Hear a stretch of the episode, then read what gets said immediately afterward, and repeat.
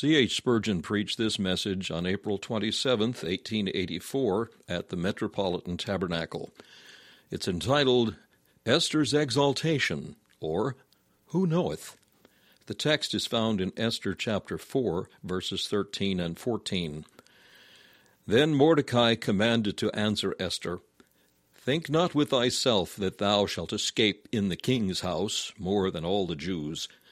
For if thou altogether holdest thy peace at this time, then shall their enlargement and deliverance arise to the Jews from another place. But thou and thy father's house shall be destroyed. And who knoweth whether thou art come to the kingdom for such a time as this? The appeal of Mordecai in his pressing time of distress was to one single person, namely, to Esther. I believe that I shall do better this morning by making my sermon an address to individuals than by speaking of nations or churches. I assuredly believe that England has been raised up as a nation and brought to her present unique position that she may be the means of spreading the gospel throughout all the nations of the earth. I judge that God has blessed the two great nations of the Anglo Saxon race, England and the United States, and given them preeminence in commerce and in liberty on purpose that in such a time as this they may spread abroad the knowledge of the glory of God in the face of Jesus Christ. Woe to these nations if they fail to fulfill their solemn obligations.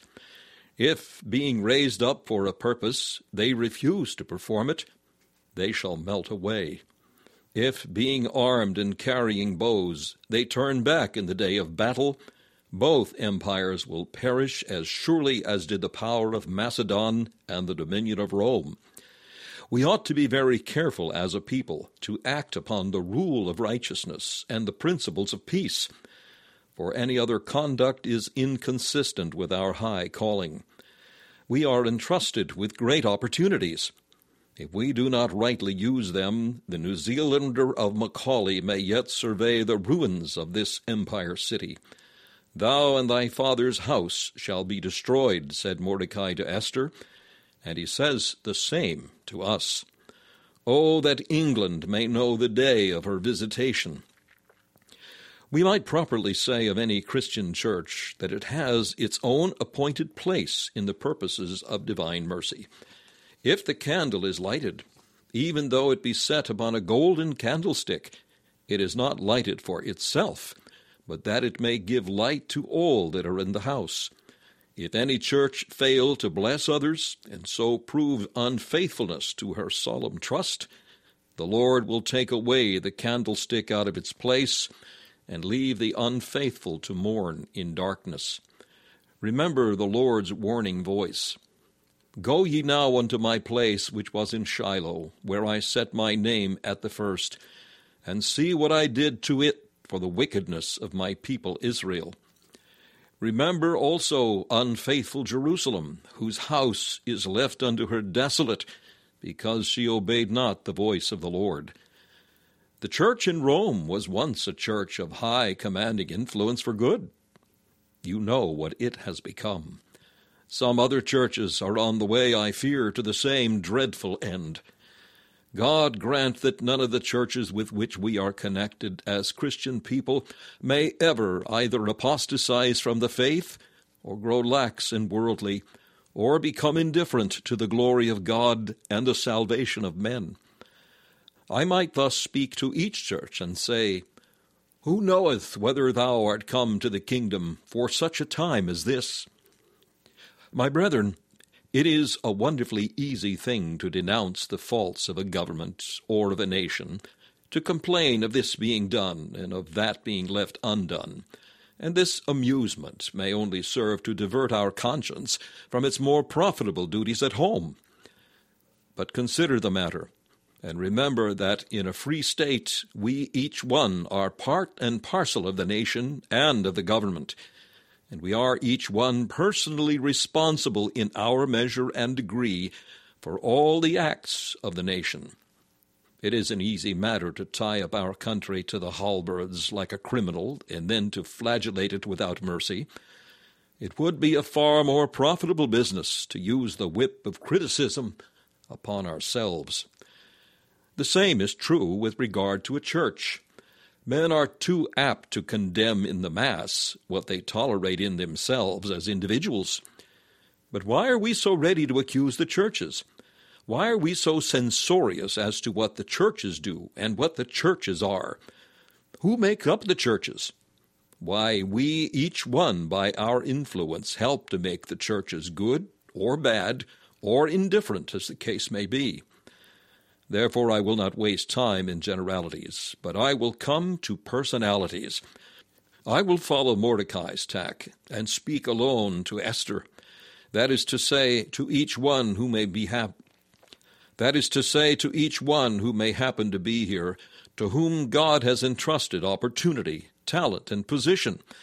I would urge them to remember that there is a something for each believer to do, a work which he cannot delegate to another, a task which it is his privilege to be permitted to undertake, which it will be to his solemn disgrace and detriment if he do not execute, but which will be to his eternal glory under God if he be found faithful in it. The gospel assures us that the great householder has committed talents to every man according to several ability. Our hope of success this morning in our sermon shall lie in your individualizing yourselves and hearing the voice of the Spirit of God saying to each one, Who knoweth whether thou art come to the kingdom for such a time as this? I shall lay out my sermon in four parcels, arranging it under four words. The first word is hearken. Hearken to my word, as Mordecai desired Esther to hearken to him. Hearken while God the Lord speaks to your heart and calls you to your high vocation. Hearken first to a question. Brother, will you separate your interests from those of your people and your God? I do not think that Mordecai was afraid that Esther would do so, but still it is sometimes as well to prevent an evil before we perceive it. And he did so by saying, Think not with thyself that thou shalt escape in the king's house. It was possible that being a queen, it might enter into her mind that she would be safe, even if all the rest of the Jews were put to death. It would be a painful thing that her countrymen should be destroyed, but still the stroke might not touch her in the seclusion of the palace, where she had not yet showed her kindred nor her people she would still remain the favored wife of the great king. She might therefore selfishly look to herself, and leave those who were in peril to look to themselves or to their God, while she coldly hoped that the Lord would somehow or other give them deliverance.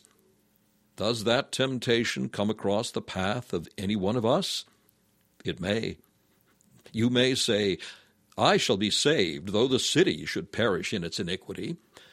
Though the people are steeped in poverty and ignorance, I shall enjoy plenty and live in light.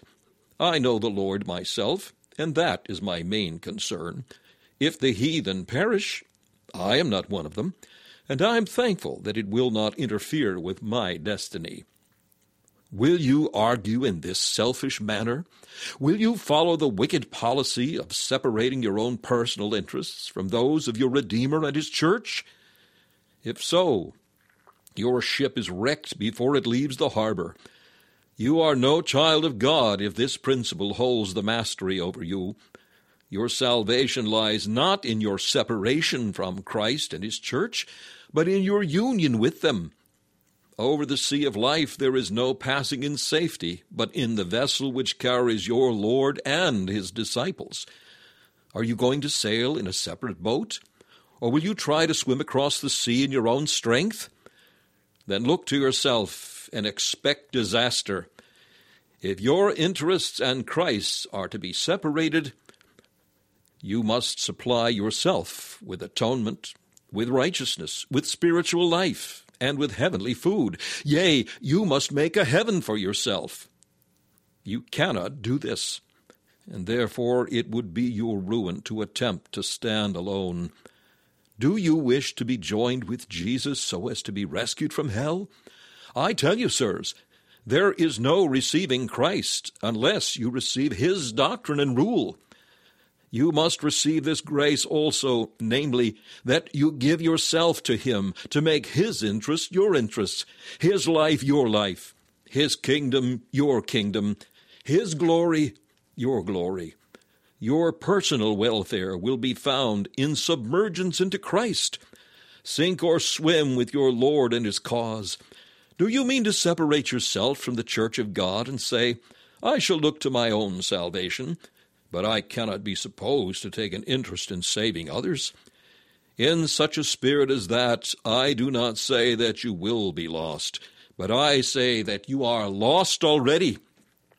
It is as needful that you be saved from selfishness as from any other vice. Some of our worst fetters are those which are forged by selfishness, and this is one of the chief bonds which our Redeemer must burst for us. We must live unto God and love others as God hath loved us, or else we are still in the gall of bitterness and in the bonds of iniquity. I conceive that nobody who professes to be a Christian would deliberately wish to set up a private estate apart from Christ and his cause. Then, if you are partners in name, be partners in fact. If you have fellowship with Christ, Remember that it is of the essence of fellowship that you are in co partnership with Him. If He is a loser, you are a loser, and you are to fret about it. And if He is a gainer, you are a gainer, and you are to joy therein. He bids you rejoice with Him that He has found His sheep that was lost. I ask again, are you determined to set up a separate course from Christ? If you are, Say so deliberately, and count the cost. Mark that man, for though he may in his selfishness spread himself abroad and flourish like a green bay tree, yet the day shall come when he shall wither, and the place that knows him shall know him no more for ever. O professed servant of God, minister, deacon, or private church member, thou shalt perish if once thou beginnest to live unto thyself. Remember that word, ye careless women. She that liveth in pleasure is dead while she liveth. And hearken, ye selfish religionists, to this truth if ye live after the flesh, ye shall die. Hearken to a second question. If you could separate your interests from those of the cause of God, would you thereby secure them? You are a church member you think also that you are a living member of the body of Christ, and you are tempted to look to yourself and to leave others to their shifts? Hearken, think not with thyself that thou shalt escape in the king's house more than all the Jews. Is it so that because you are yourself a member of a flourishing church, and because you enjoy all sorts of Christian privileges, you therefore harden your heart concerning dying churches and desponding saints? Do you imagine that the body can be sick, and you as a member of it will not suffer? I tell you, if the church of God goes aside, it will be to your injury. If the truth of God be not preached, you will be a loser.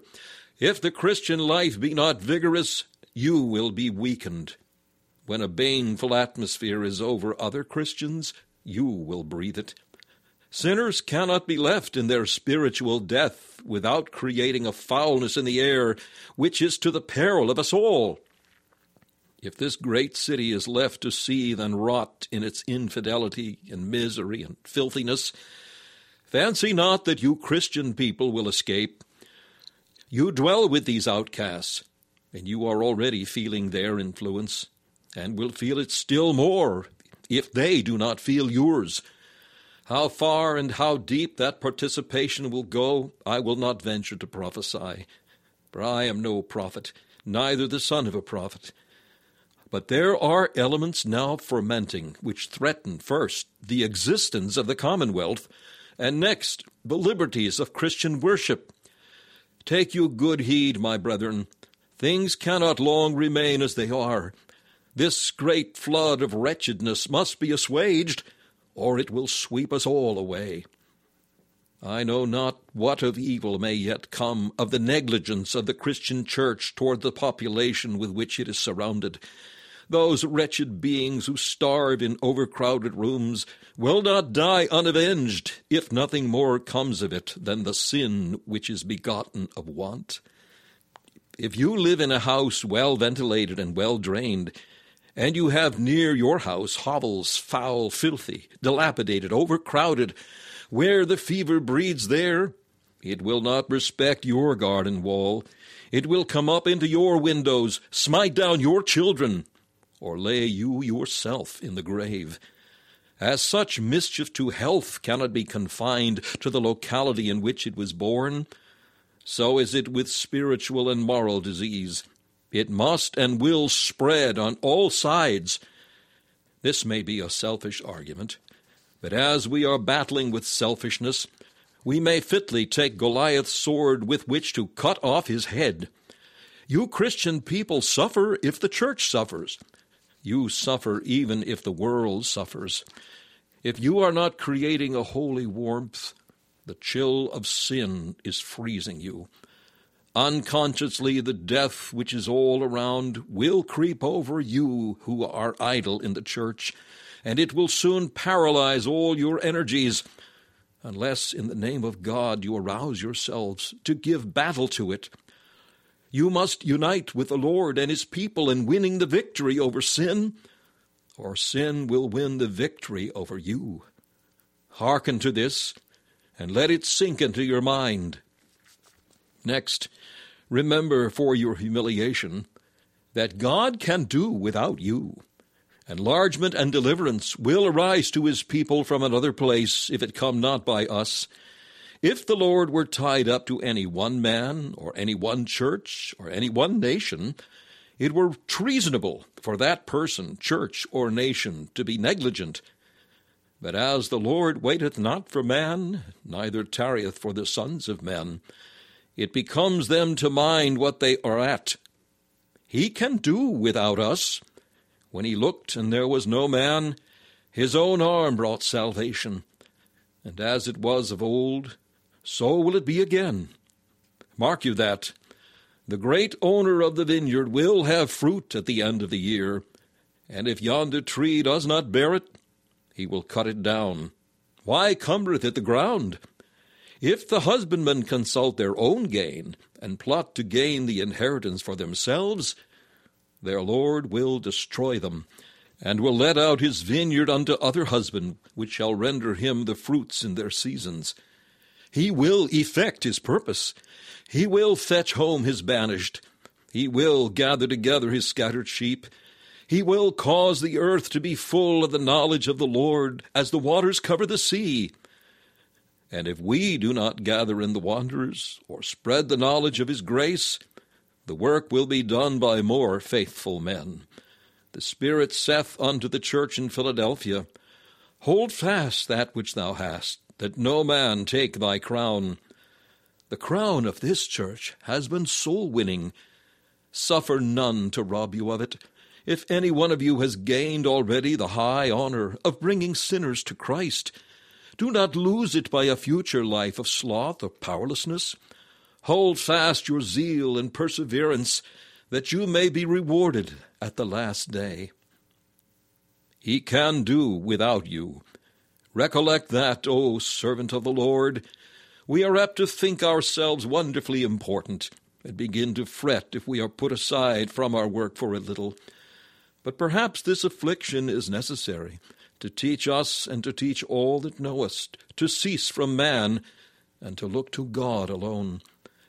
It would be a sad thing to exhibit pride and self conceit and provoke the Lord to show the world how readily he can dispense with our labors.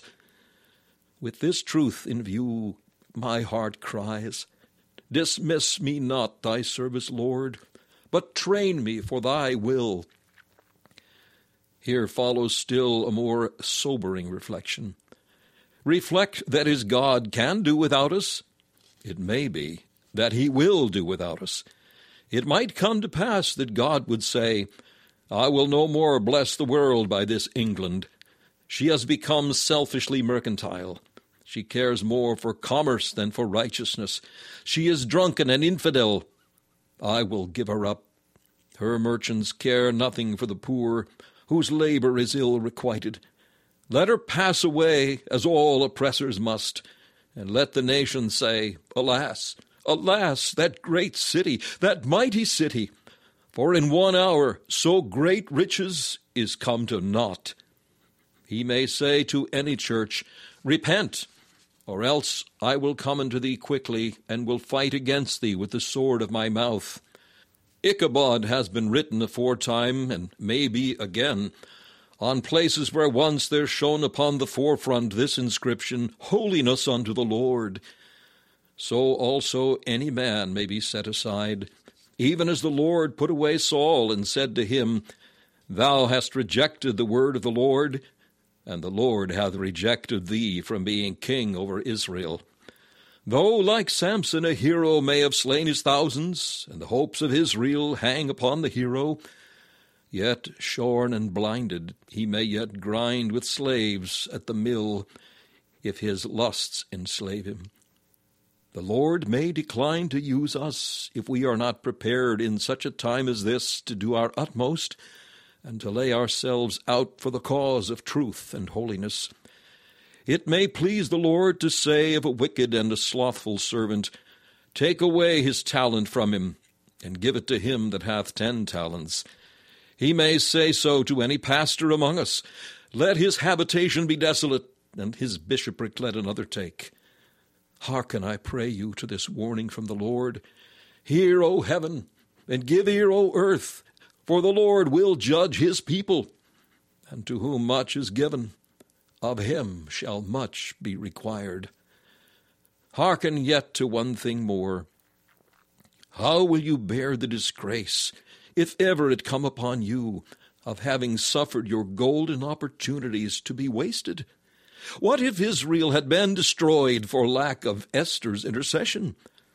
Her name would have been a byword among other nations as a base and traitorous woman. If the people had been spared by some other means, and she had refused her mission, so long as there lived a Jew, they would have kept no feast of Purim, but have cursed her memory. When I think of the neglects of our own ancestors, I am anxious that we take warning by them. There are at this moment straths in the highlands which are thoroughly Romish. Why? They were not carefully evangelized at the time of the Reformation. If the workers of that period had done their work thoroughly, there would have been no Romish valleys in Presbyterian Scotland. Ireland still cowers under the shadow of the Pope. There was a hopeful time when better things were promised, but this was allowed to pass by. And what can be done to rescue Ireland now? Times do not tarry, and tides do not wait. And if we do not avail ourselves of them while they are with us, our descendants may lament our neglects. I fear that the best among us can recollect with regret times which we have suffered to pass over us unimproved. We can never call them back again. You did not train your children. They are men and women now, and will not listen to you. Oh, parents, why did you not speak to them when they would have listened? But what if a whole life should glide away in living for yourselves, in living for your own comfort and enriching? What if you have done nothing in all these years for the cause of the Lord Jesus and the coming of his kingdom? What disgrace awaits the unfaithful servant? What dishonor awaits you? If you have been clouds without rain, wells without water, smoking lamps giving no light, fields that yield no harvest? What must be your portion? Let every Esther resolve that she will never bring this bane upon her name. Let every man, woman, and even child among us, knowing the Lord, feel that the vows of the Lord are upon us, and that by imperative necessity we must serve according to our capacity the cause of God and truth. If we even perish through our zeal for the Lord of hosts, it will be grand thus to lose our lives. Thus much for the word hearken. May the Spirit of God sanctify your hearts by his word. I change a little, and the call is now consider. Consider to what some of you have been advanced. You have been raised to salvation. You have been lifted from the dunghill and set among princes. I have uttered the word salvation. But what an infinity of goodness lies hidden there! In the music of that word, all sweetnesses meet together. What are the obligations of one elected according to the foreknowledge of God, redeemed by the heart's blood of Christ, and quickened by the Holy Ghost? What manner of persons ought we to be? You have been raised to that honor. Walk worthy of it. Besides that, some of you have been raised to a considerable degree of Christian knowledge. You are not now mere babes in grace. You are well instructed and you have had a blessed experience both of trouble and of joy, which has made you strong in the Lord, and has confirmed you in the faith, and has admitted you into the inner circle where the joy of the Lord is best known. If I had said that you had been elevated to be queens like Esther, oh, it would have been poor elevation compared with that which you have actually received. Some of you who are the favorites of heaven have leaned your head on Christ's bosom and have been permitted to sit where angels would wish to be. You are near and dear to Jesus and espoused to him in love. In addition to all this, the Lord has raised some of you out of poverty and brought you to comparative wealth, perhaps to positive wealth, and he has given you positions which once you never dreamed of. To this he adds domestic comfort and health and prosperity in all its forms. The Lord has also given you talent. I fear we have all of us more ability than we use, but some have more talent than they themselves are aware of, and this perhaps they display in business, but never in the cause of God. Thus you are brought to the kingdom. But why is it so? I want you to consider why the Lord has brought you where you are. Do you think that He has done it for your own sake? Does He intend all this merely that you may practice self indulgence? Can this be the design of God? Do not think so. Has He done all this merely to give you pleasure? Not so. God's work is like a net of many meshes, and these are all connected with each other. We are links of the same chain and cannot move without moving others. We are members of one body, and God acts towards us with that fact in view. He does not bless the hand for the hand's sake, but for the sake of the whole body. Well, then, dear friend, you are saved that you may save. You are taught that you may teach. You are confirmed in the faith that you may confirm others. Talents are allotted to you that you may turn them over and bring in heavenly usury for your Lord. Whatever you have is yours not to hoard for yourself or to spend upon yourself, but that you may use it as a good steward of God. Who knoweth whether thou art come to the kingdom which God has given thee for such a time as this, when there is need of thee and all that thou hast? Consider next at what a time it is that you have thus been advanced. You have been instructed in the faith at a time when unbelief is rampant. What for? You have been confirmed in full assurance at a time when many are weak and trembling. What for? You have been entrusted with talent in a time when multitudes are perishing for a lack of knowledge. What for? You are found in the church when valued brethren are dying or moving off. Why is this? You have wealth when many are starving. Why is this? You hold a position when many master spirits are leading men into infidelity or ritualism or communism. Why are you placed where you are? Brother, your inevitable answer must be that God has put you where you are for some good purpose which purpose must be connected with his own glory and with the extension of his kingdom in the world. If, however, you think it enough to have secured a fortune, let me ask you do you think you are the proprietor of what you have amassed, or do you admit that you are a steward? If you are a steward, use not the goods entrusted to you for your own ends, but for your master. For if you do not, you are a thief. Whenever a steward considers that the estate is his own property and not his master's, he is a thief, and before long his master will deal with him and say, Give an account of thy stewardship, for thou mayest no longer be steward. Consider this also, I pray you, under what very special circumstances you have come where you are. To you as an individual I distinctly speak, and to no one else. It was a very strange thing that Esther, who, who was the foster child of Mordecai, a humble Jew, should rise from lowly rank to be the queen of Persia. Out of all the women gathered from every province, how singular that she should be chosen to be queen! Special providence selected the Jewish maiden for the throne. The like is true of each one of us now occupying a post of usefulness. David was taken from the sheepfolds, from following the ewes great with young, that he might be the shepherd of God's people Israel. I am marveling to find myself where I am. Are not you?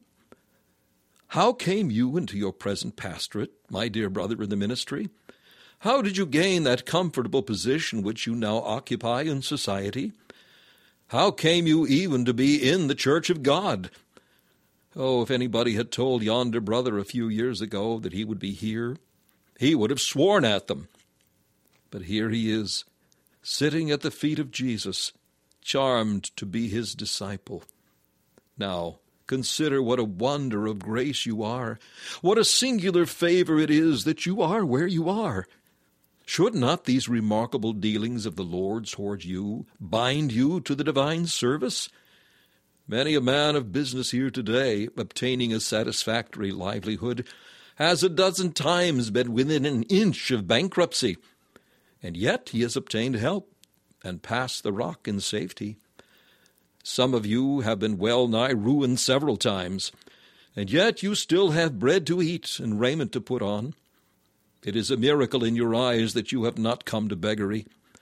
Let your special deliverances and memorable mercies be as the tongue of persuasion, constraining you to grateful service. Consider how great things the Lord has done for you, and let us not have to say, Many times did he deliver them, but they soon forgot his works. They understood not his wonders in Egypt, they remembered not the multitude of his mercies.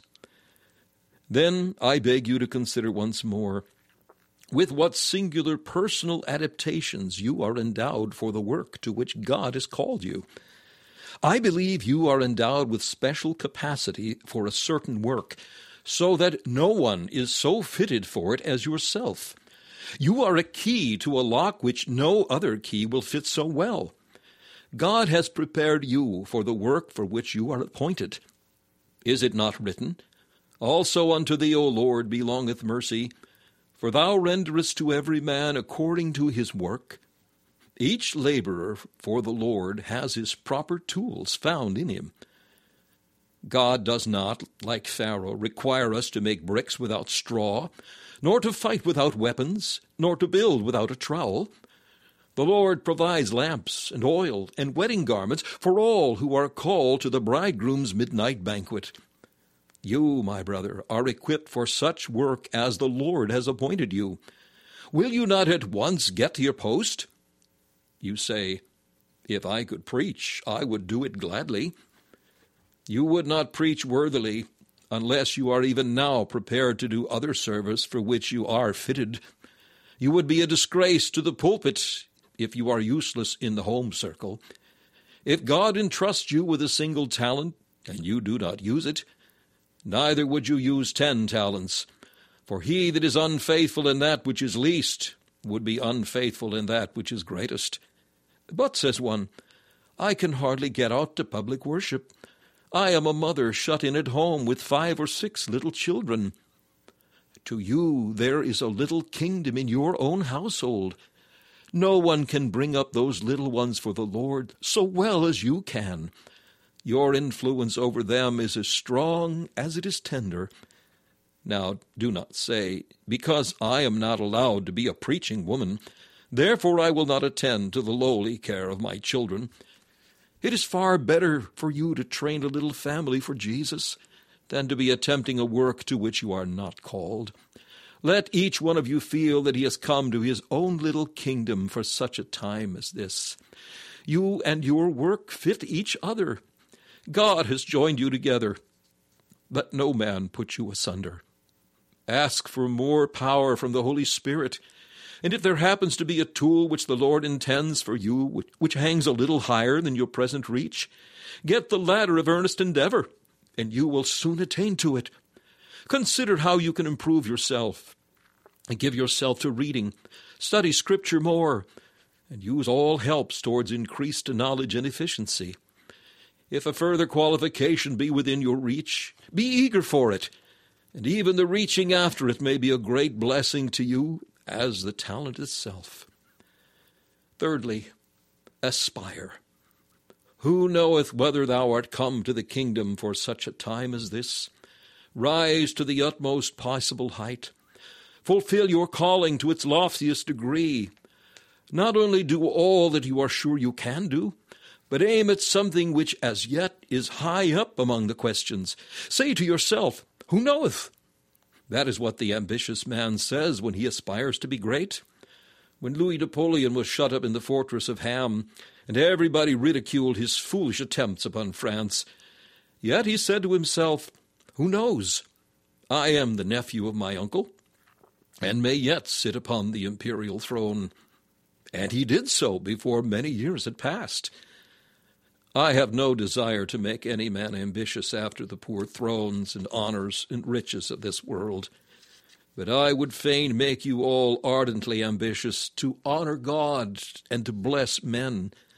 Who knows? Does anybody know what God may do by you? Does anybody know what capacities slumber within your bosom?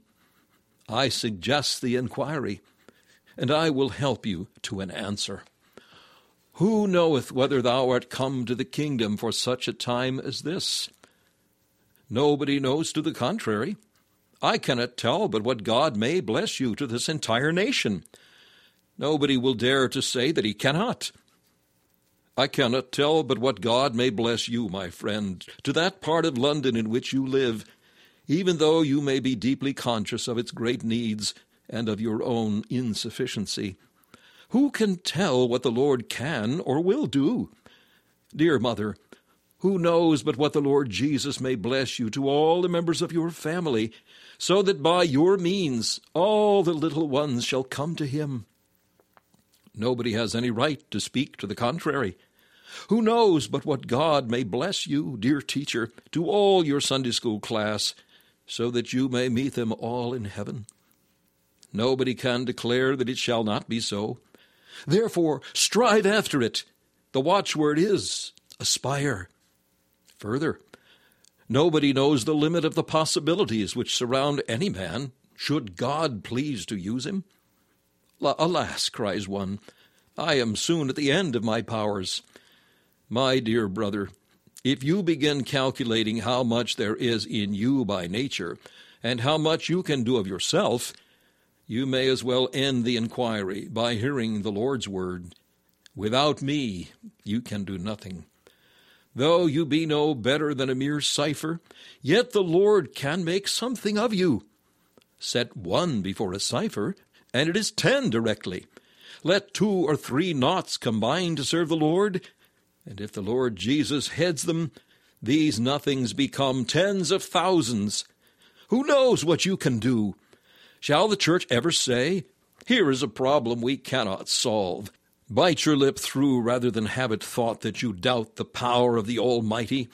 All things are possible to him that believeth.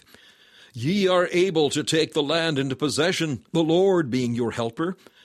Go up even against these entrenched Canaanites, the walls of whose cities reach to heaven, for you can drive them out. You seem in your own sight to be as grasshoppers when compared with the sons of Anak. But the Lord on high is mighty, and out of the weakest things he hath ordained strength to his honor and glory.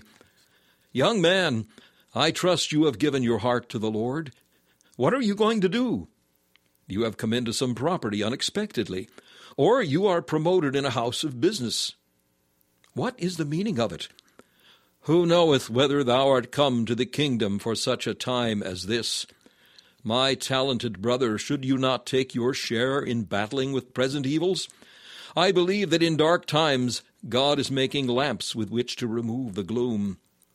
Martin Luther is sitting by his father's hearth in the forest when the Pope is selling his wicked indulgences. He will come out soon and stop the crowing of the cock of the Romish Christ denying Peter. John Calvin is quietly studying when false doctrine is most rife, and he will be heard at Geneva. A young man is here this morning. I do not know whereabouts he is, but I pray the Lord to make this to be an ordination sermon to him, starting him on his life work. I feel as if I were Samuel at Bethlehem, seeking for David to anoint him with a horn of oil in the name of the Lord. Some beloved brethren are here who have done a great deal, and the Lord has blessed them, but their work is heavy, and their hearts are weary. By the anointing which has given you the kingdom, I trust that you will not be weary in well doing. Pluck up courage, for a grand future is before you.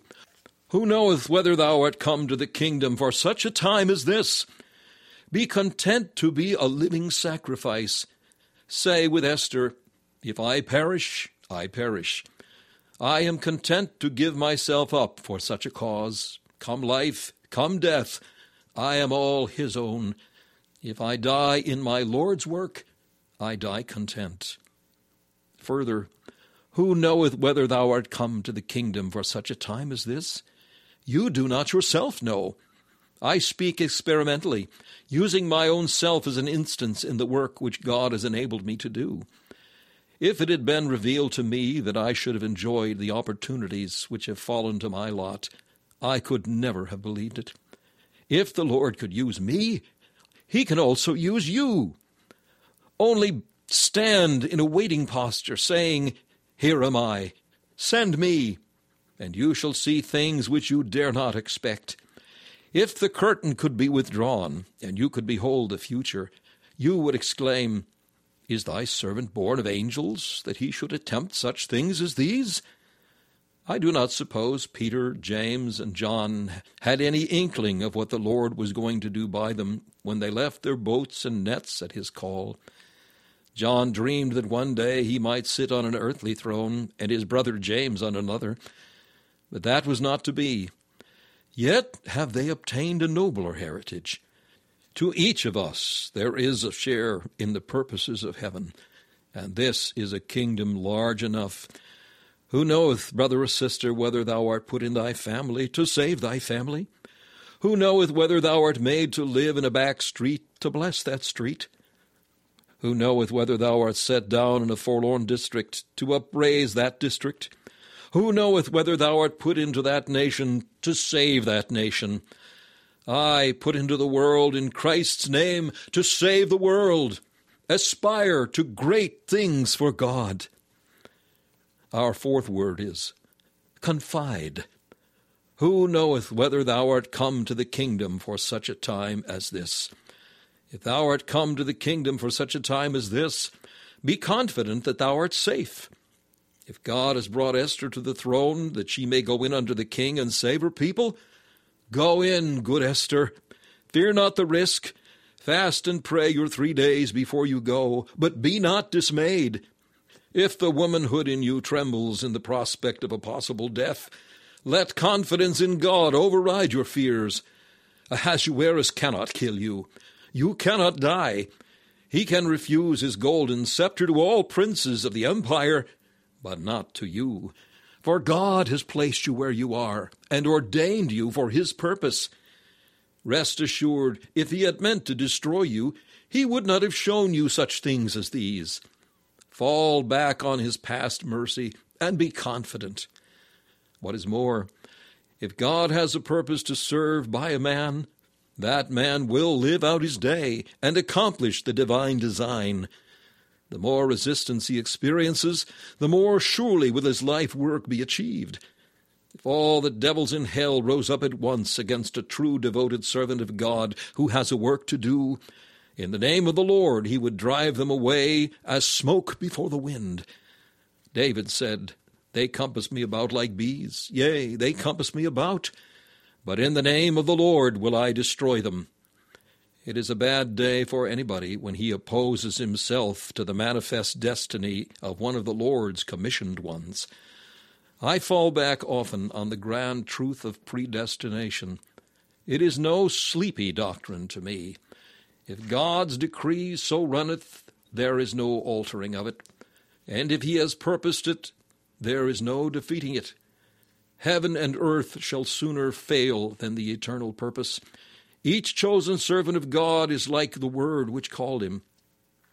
As the word of the Lord does not return unto him void, but prospers in the thing whereto he hath sent it, even so shall it be with every servant of the Most High.